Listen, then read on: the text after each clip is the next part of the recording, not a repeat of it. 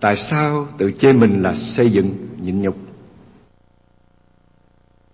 Chê mình và sửa. Thấy mình sai.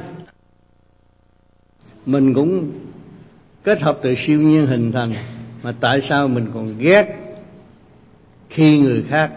Đó là chính mình sai, thì mình phải chê những hành động đó mới sửa tiến được.